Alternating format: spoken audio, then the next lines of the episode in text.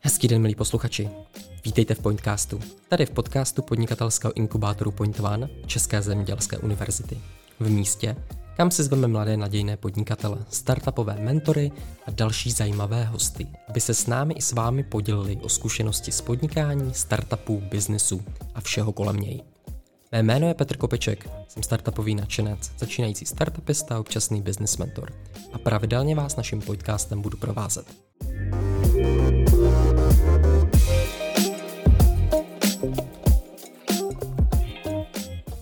Do našeho jubilejního desátého dílu Pointcastu přijali pozvání Jiří Velechovský a Tomáš Mikula ze startupu Sensecure. Tomáš s Jiřím budují nový standard v pěstování CBD a zdravotnického konopí v Česku. Zaměřují se na kvalitu procesů ve smyslu kontrolu kvality, automatizace nebo čistoty prostředí i samotného finálního produktu, čím jsou prémiové konopné květy s vysokou mírou standardizovaných parametrů. Tomáš je absolventem FEL ČVUT a má za sebou čtyřleté působení v roli výrobního ředitele globálně působící firmy. Jiří má těsně před dokončením PhD v oblasti pěstování léčebného konopí na ČZU a konopí se věnuje po profesní stránce více než 10 let. Dohromady tvoří zkušenou dvojici, která má v plánu ukousnout si pořádný kus z českého i zahraničního koláče v tomto konopném prémiovém segmentu. Ahoj Tomáši, ahoj Jirko, ještě jednou díky, že jste přišli. Já bych se vás na začátku, ať to tady hezky rozstřelíme, a zeptal na takovou delikátní otázku. Kolik lidí se vás denně ptá na to, jestli vypěstujete konopí s nějakou vyšší dávkou THC, než je v současnosti podle zákona povoleno? Ahoj, taky zdravíme. Uh, vesměs každý. Ale je to většinou braný jako ze strandy, protože my jim dokážeme velmi rychle a efektivně vysvětlit ten léčebný potenciál konopí a spíš se pak ty diskuze stáhnou jako úplně jiným směrem a lidi jsou vlastně překvapení, jaká široká nebo jak široký lékařský segment dokáže konopí, konopí zasáhnout. Takže ano, ze strany, ze strany každý, každý se ptá na vzorky, každý se ptá, kdy budou vzorky a tak, ale, ale nezůstaneme moc dlouho jako tady toho tématu. K tomu vlastně zdravotnickému využití konopí se za chviličku dostanu. Mě zajímá, jste vůbec pro legalizaci konopí jako takovou? To je taková ošemetná otázka trošku. Obecně si myslím, že eh, česká společnost není na legalizaci konopí připravená v tom smyslu, že by bylo dobré, aby si každý pěstoval konopí úplně jak se mu zlíbí, bez jakýchkoliv regulací, protože tím, jak naše společnost má ke konopí, řekl bych, dost pozitivní vliv, nakonec jsme v konzumaci na hlavu snad světová jednička, takže eh, to by mohlo vést jako sekundárním efektem k tomu, že by každý místo toho, aby navštívil lékaře, nechal si konopí předepsat pro léčebné účely, nebo si ho koupil z nějakých eh, provozů podobnému tomu našemu, kde se vyrábí za standardizovaných podmínek a znáte jeho parametry, tak by se ho prostě vypěstoval na zahrádce a pak by provozoval takzvanou samoléčbu, což zní sice krásně, ale konopí pro tohle to není úplně vhodný z mnoha důvodů, který můžeme rozebrat. Nicméně já si myslím, že je dobrý, tak jako víte, když si kupujete lék, eh, jaký má parametry, jak ho máte užívat a to platí i pro konopí. Takže a priori nejsem pro to, aby se konopí v tuhle chvíli legalizovalo.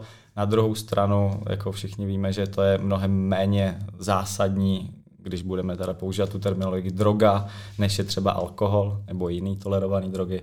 Takže ve je mi jedno, kdo co dělá ve volném čase a nerad bych tyhle lidi kriminalizoval, ale z hlediska toho léčebního potenciálu si myslím, že by to mohlo teď napáchat víc škody než užitku.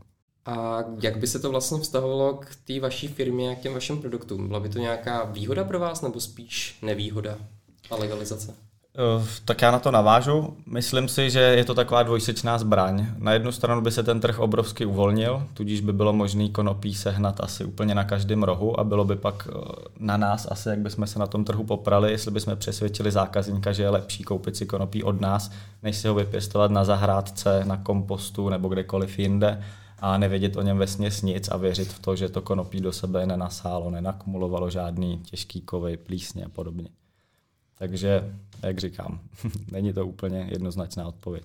Já na tady to, já na tady to si dovolím ještě navázat, protože pro nás výrazně důležitější než legalizace je to, aby doopravdy konopí se stalo uznávaným léčebným přípravkem, ten potenciál tam je doopravdy velký a ty studie, ty studie okolo toho vznikají a už nějaký jsou zabili, už jsou dokonce nějaké metastudie na tady to. A myslíme si, že nebo je to stejně jako jakýkoliv jiný léčivo, musí se prostě vyrábět za, za standardizovaných podmínek a musí být, musí být předepisováno, když je, nějaká, když je nějaké dávkování ne úplně jako vhodné, tak se změní dávkování po konzultaci s lékaři a takhle. A myslíme si, že jedině tady tím způsobem se dokáže to léčebné konopí dostat do mas. Ne jenom do pár, jako legalizace umožní jako pár lidem eh, nebo pár léčitelům s ním jako nakládat jako v pořádku, ale to, aby se to dostalo k, těm, k té široké veřejnosti, tak je potřeba, aby se k tomu přistupovalo tak jako k ostatním lékům. A je možné, že ta legalizace by šla i jako trochu proti tady tomu, protože by vzniklo jako víc jako léčitelů, ale dostalo by se to k výrazně, k výrazně jako méně lidem, protože by se na to pořád nakoukovalo jako na něco na okraji. Jak jsme vlastně daleko teďka od toho, aby ta legislativa se upravila a aby to konopí bylo více dostupné pro vlastně, nechci říkat spotřebitele, ale pro pacienty?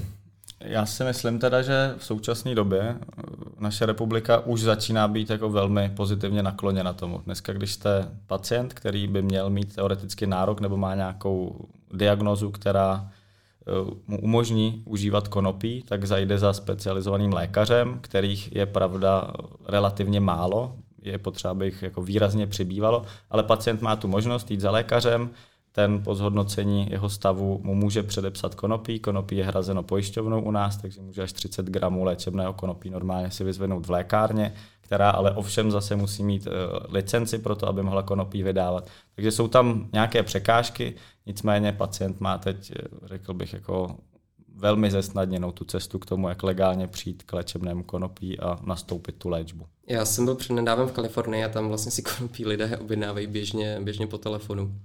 A myslíte si, že tohle nás někdy v budoucnu čeká tady v Evropě, nebo jsme úplně jiný trh?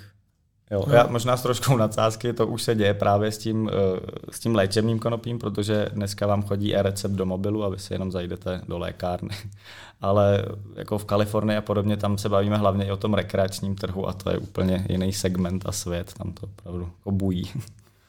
A aby jsem odpověděl na to, jestli to nastane, myslíme si, že to nastane. Je to jenom jako otázka času. Vidíme, že ta legalizace se valí ze západu a jsou Amerika nebo několik států v Americe už eh, je legalizovaných, někde jsou ještě taky nějaké paradoxy, jako třeba teďka v New Yorku, kde to legalizovali, ale vlastně nemůže se tam ještě jako pěstovat legálně, nebo prodávat legálně. Takže ale postupně, postupně se tady to mění a myslíme si, že, nebo určitě je to otázka času. Teďka to je velmi jako stigmatizovaná záležitost, ale bude to trvat pár let a legalizace asi jako proběhne. Mm-hmm. Tak to jsou vyhlídky, které nás čekají za pár let. Pojďme se vrátit úplně k začátkům toho vašeho podnikání. Mě by zajímalo, jak jste se vlastně k produkci konopných produktů dostali a jak jste se třeba i vy dva seznámili. Tomáš má skvělou pohádku, on ji rád řekne určitě. to, mě, to mě fakt zajímá. Teda není to pohádka, ale Tak tohle to. jsou já. Uh, my s Jirkou se nádechově potápíme, děláme freediving oba dva a šli jsme vlastně na jeden večírek, free, veliko, vánoční, vánoční freedivingový večírek a byť jsme tam ani jeden s Jirkou moc nechtěli. Jo. Mě tam nikoho nech... jsme tam neznali. Nikoho jsme tam neznali, vlastně. moc jsme tam nechtěli, mě tam ani nechtěla pustit žena vlastně. A bylo hodně párty okolo toho. A nakonec... Jinak je moc hodná. ano, jinak je hodná. A tam vlastně jsme se tak, jak jsme na nikoho neznali, jsme se začali jako povídat po různu a já jsem tam řešil takový jako zvláštní biznis jako s někým, tak jako jsme jako brainstormovali.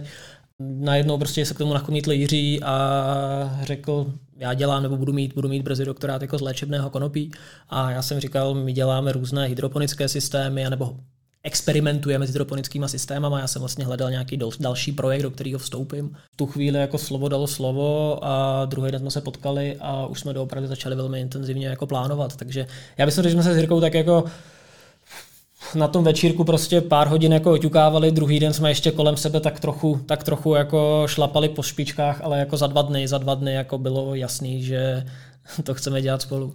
Ne, Tomáš rozhodně zbořil ledy tím, že mi napsal asi v 7 hodin ráno, potom, když jsem si sotva probíral a už chtěl pracovat, takže bylo jasný, že to myslí vážně a od té doby na tom pracujeme. To se mi fakt líbí. Kdy to bylo a co to bylo za rok? Tady to byl, tady to byl listopad, prosinec, listopad, prosinec 20. 20. 20. Takže je to rok a půl, rok a půl za námi. jo, během toho roku a půl jsme ušli docela, docela jako významnou, významnou cestu a myslím si, že to bylo všechno s rozmyslem a adekvátně, adekvátně rychle. No. Ta cesta mě teďka bude docela zajímat. Vlastně vám se podařilo dosáhnout nějakou první investici, postavit továrnu a začít i prodávat CBD produkty, jestli se nepletu. Jo, těsně jo, před prodejem jste tak nějak...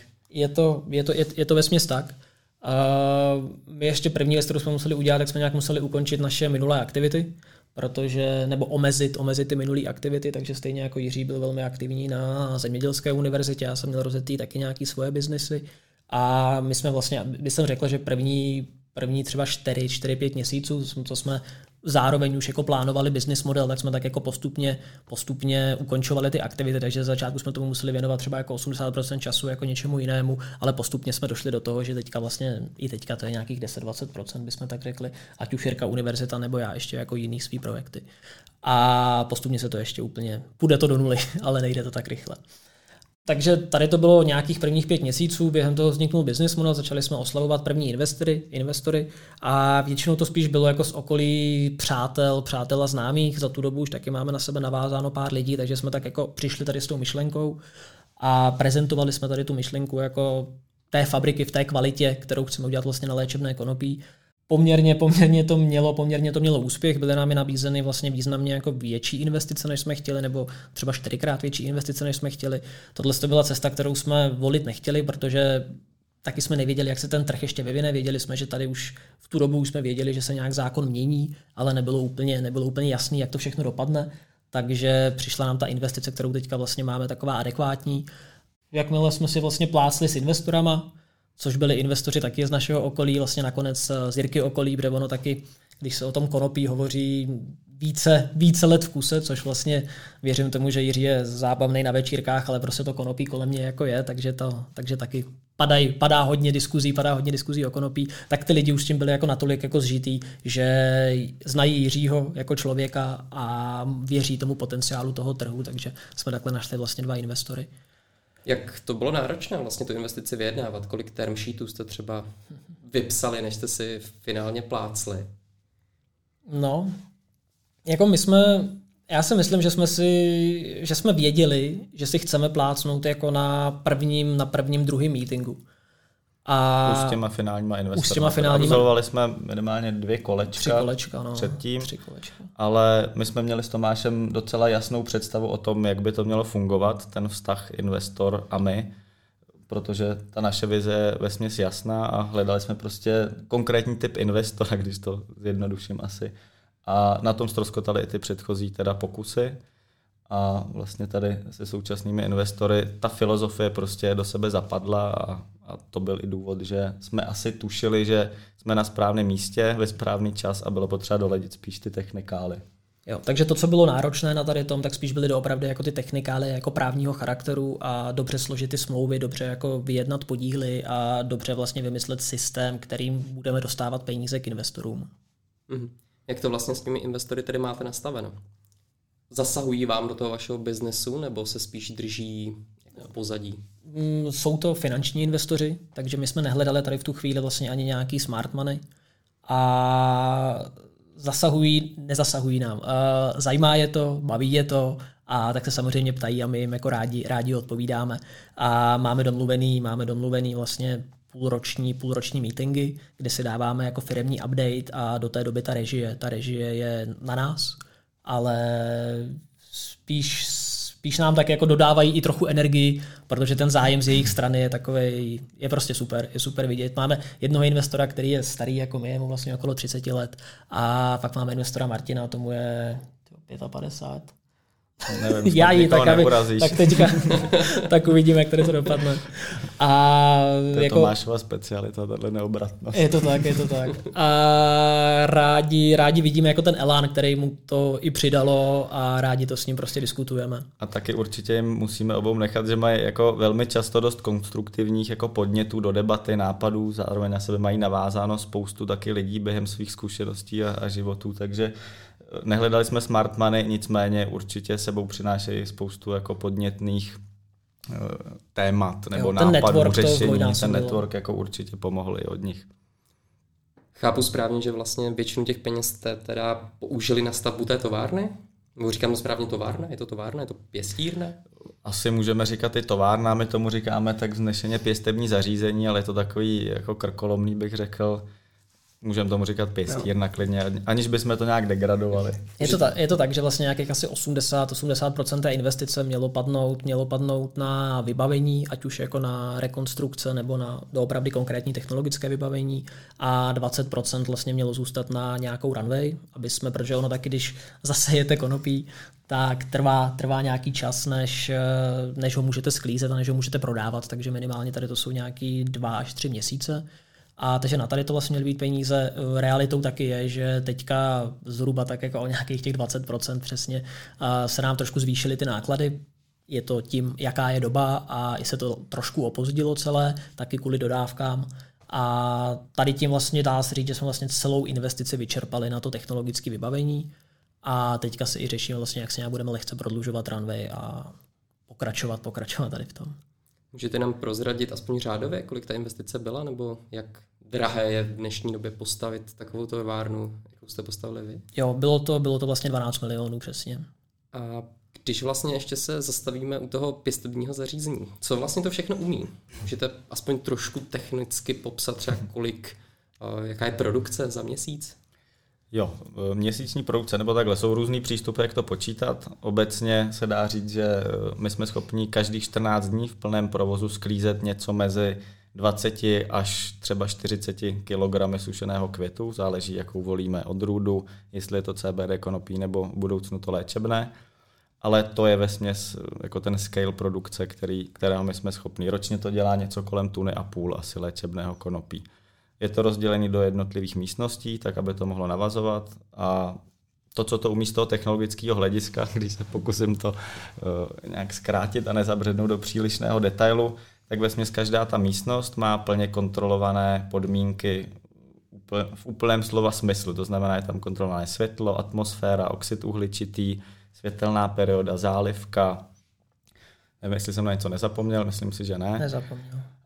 A toho my jsme schopni jak dálkově to řídit, tak to online monitorovat, logovat, takže vyhodnocovat, případně replikovat ty pěstební cykly. A tohle tam je teda krát čtyři. Pak je tam nějaká zpracovatelská místnost, která slouží ke sklizně, nějakým posklizňovým procesům, případně součástí toho zařízení je i sušárna, která má se nějakým způsobem promyšlenou distribuci vzduchu, tak aby nedocházelo k degradaci té hmoty následně po sklizni, protože to je další kritický bod. Takže i tomu jsme věnovali hodně energie a úsilí. A vlastně tím, čím se odlišujeme od, řekl bych, jako drtivé většiny, ne možná i všech v republice, je to, že je to přesně. celé uzavřený systém, takže vlastně dovnitř nevstupuje nic, co by neprošlo buď nějakou dekontaminací, nějakou kontrolou, a týká se to i třeba vzduchu, který tam vstupuje přes rekuperační jednotku čistící, která má různé stupně filtrace, končíce HEPA filtrací, které se používají třeba na operačních sálech. Takže dovnitř opravdu by neměl proniknout eh, žádný rušivý element, když to zjednoduším. I my tam vstupujeme přes hygienickou propust, kde se prostě germicidním setupem čistí vzduch, my se převlíkáme a tak dále. Takže snažíme se opravdu předcházet tomu, aby produkce nebyla ničím kontaminovaná a ten proces byl kontrolován v co největší míře. Máte nějaké patenty třeba na to vaše technologie, nebo jste postavili technologie, které už existují vedle sebe a toho využíváte teďka? Jo, uh, ono doopravdy není, není moc co vymýšlet po té stránce jako hardwareu a je potřeba s tím jenom jako dobře umět pracovat a složit do sebe dobré technologie, které dokážete jako vzájemně řídit a nevznikají tam takové paradoxy, jako když odvlhčujete, takže vysoušíte vzduch a do toho ještě pouštíte nějaký zvlhčovače a takovéhle věci. Takže myslím si, že na poli, na poli hydroponie doopravdy nemá smysl nic, nemá smysl nic vymýšlet, nemá smysl dělat eh, žádný velký vývoj. A jsou tady firmy v Čechách, které to za poměrně jako rozumné peníze dokážou řešit ty dílčí, ty dílčí komponenty a zároveň je dobré vlastně, co se týče těch třeba klimatizačních jednotek, odvlhčovačů, odvlhčovačů a tak, tak sáhnout do opravdu po renomovaných firmách, jako je, jako je třeba Toshiba a nesahat jenom po těch grow řešení, protože ty vždycky mají v sobě nějaké kompromisy. Prostě. Takže důležité je vybrat hodný hardware a zkomunikovat ho spolu, aby dělal, aby vás poslouchal tak, jak potřebujete. Jo, já k tomu jenom doplním teda, že asi je důležité odlišit, že tohle je průmyslové řešení a tudíž jako skládat to z nějakého hobby segmentu nedává absolutně žádný smysl. Ty průmyslové řešení, ať už je to vzduchotechnika, ať už jsou to prostě nějaké jiné systémy, tak ty už jsou hotové a opravdu tam není co vymýšlet. Co se týče hydropony, tam určitě je co zdokonalovat, nicméně zase v tom měřítku, ve kterém pracujeme, my nechceme pracovat s žádnými prototypy a potřebujeme vědět, že ten systém funguje tak, jak má, jak od něj očekáváme. Spíš na poli nějaký pokročilejší hydropony je co dělat, ale doopravdy dokážete to vybavit velmi kvalitně jako tím, co je a zasekávat se teďka půlročním výbojem, než začnete, je nedává, nedává moc smysl. Mm-hmm. Mě vždycky zajímalo, kolik třeba má taková továrna nebo jakákoliv továrna účet za, za ne za elektřinu, ale za svícení. Jo. Já chápu, že teďka, jak jste popsali všechny ty technologie, takže je tam toho mnohem, mnohem víc než jenom, než jenom světla. Dokážete to takhle třeba určit, že na gram sušeného květu Můžeme říct, že vlastně jakoby v tom plném setupu, kdy nám jede pět místností, tak máme účet za elektřinu nějakých 350 tisíc měsíčně.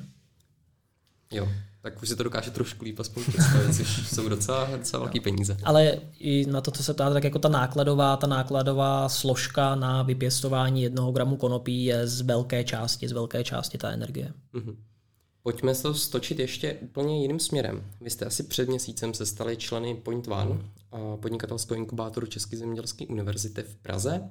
Mě by zajímalo, co zatím hodnotíte jako největší přidanou hodnotu inkubátoru.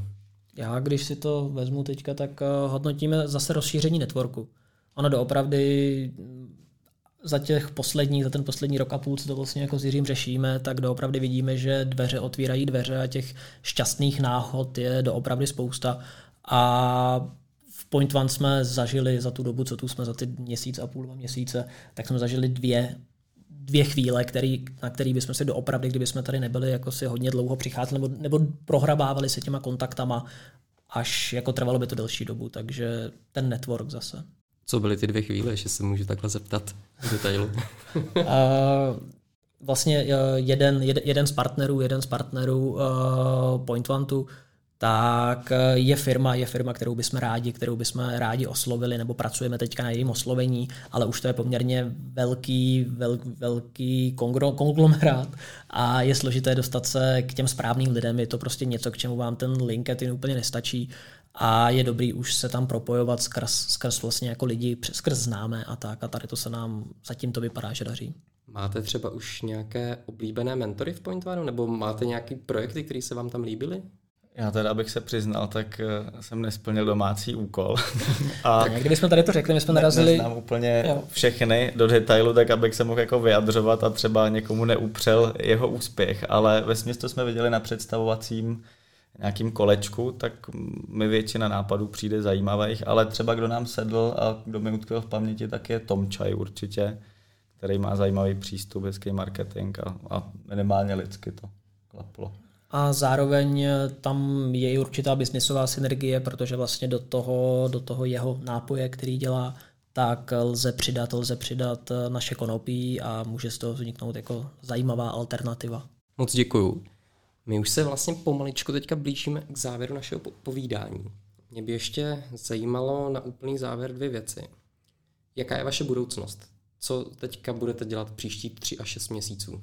Jo, my to, co jsme, možná trošku začnu tím, co jsme vlastně teďka udělali. My během minulého měsíce jsme odladili ten výrobní prostor, takže to znamená, že my jsme vybavili jednu pěstební koj, tam jsme odjeli jeden pěstební cyklus a průběžně jsme přicházeli vlastně na věci, které je potřeba dodělat. Eh, řekl bych, že z 80% tady to máme hotové a vybavujeme další místnosti. Takže my během teďka dalšího měsíce, během května, spustíme dvě nové místnosti a tady tu stávající, takže bude mít tři, tři sklizně. A takže vlastně technologicky, technologicky ještě jako doladit tady těch posledních 20%, dovybavit vlastně zbytek, zbytek našeho pěstebního zařízení a za nějaké tři měsíce, dva a půl měsíce eh, dokázat prodat něco okolo 100 kg CBD konopí. A v tu dobu, v tu dobu za nějaké 3-4 měsíce očekáváme, že bude spuštěné licenční řízení pro léčebné konopí v České republice a úspěšně a rychle absolvovat tady to, tady to řízení, získat licenci a posunout se dál, nebo aspoň z části produkce se posunout dál do toho léčebného segmentu. Držím pěstě, ať tu licenci získáte co nejdříve. Mám tady poslední otázku. Je něco, co byste doporučili lidem, kteří chtějí podnikat, ale zatím se k tomu úplně nerozhoupali? Tomáš má určitě doporučení, já s tom jsem rozmyslel. jo. Uh, zase to bude trošku takové kliše, ať se nevzdávají. A já jsem doopravdy vlastně, když jsem ukončil, když jsem ukončil jeden projekt a tak měl jsem, měl jsem nějaké peníze na to, aby jsem mohl být chvilku v klidu a byl to vlastně nějaký jako rok, který jsem investoval do toho, aby jsem našel další kvalitní projekt. Myslím si, že tady to jde začínat jako od nuly, jestliže je někdo, jestliže je někdo zaměstnaný, tak ať prostě zkouší, ať hledá, ať hledá ty projekty, ať to dělá cíleně, ať to, ne, ať to nenechá na náhodě. Já jsem doopravdy si vypsal témata, které chci řešit, témata, v kterých jsem silný, témata, který vím, že by mě dlouhodobě bavily, jaký to má mít prostě různý pilíře, to se k nějakým čtyřem pilířům a tady to jsem prostě dělal. A i když jsem ty projekty zavíral, řekl bych, že jsem vlastně udělal nějakých asi 15-17 business modelů. A nakonec z toho, nakonec toho vzniklo to, že jsem prostě potkal Jiřího jako nejlepšího biznisového partnera a pustili jsme se spolu do tady toho velmi perspektivního oboru. Takže ať se nevzdávají a ať ani neřeší ty peníze, které je to prostě bude stát, ale jestliže fakt chtějí, tak ať prostě jako dají tomu ten čas a hledají. Díky tomu za rady. Jirko, máš tam taky něco? Jo, já jsem chtěl navázat eh, trošku eh, odlehčeně dalším klišem, že, nebo použít další kliše a to ve smyslu toho mýho přístupu. Já jsem prostě se rozhodl, co si myslím, že mě bude bavit a věnoval jsem se tomu. Možná jsem na začátku ani neuvažoval moc biznisově, ale vlastně tu podnikavost sobě asi mám, takže pokud jste člověk, který ví, že má jako v sobě to podnikání, který asi není taky pro každýho, tak se prostě věnujte tomu, co vás baví, buďte v tom dobří a hledejte aktivně ty příležitosti a myslím, že jednoho dne potkáte Tomáše nebo někoho jiného a založíte úspěšnou firmu. Díky za celý inspirativní rozhovor, plný vhledů a postřehů, nejenom o konopí, ale především o budování biznesu. Já věřím, že rozhovor neobohatil jenom mě, ale i naše posluchače a těším se, že se spolu zase někdy potkáme, třeba v Point One. Mějte se, ať se daří. Taky zdravíme, děkujeme. Já se rozloučím také s našimi posluchači, zůstaňte nám naladění a poslouchejte náš Pointcast na webu pointone.cz nebo na Spotify a dalších kanálech. A to je dneska ode mě opravdu všem. Nezapomeňte nás ještě sdílet a doporučte Pointcast i vašim kamarádům a známým. Mějte se fajn a ahoj.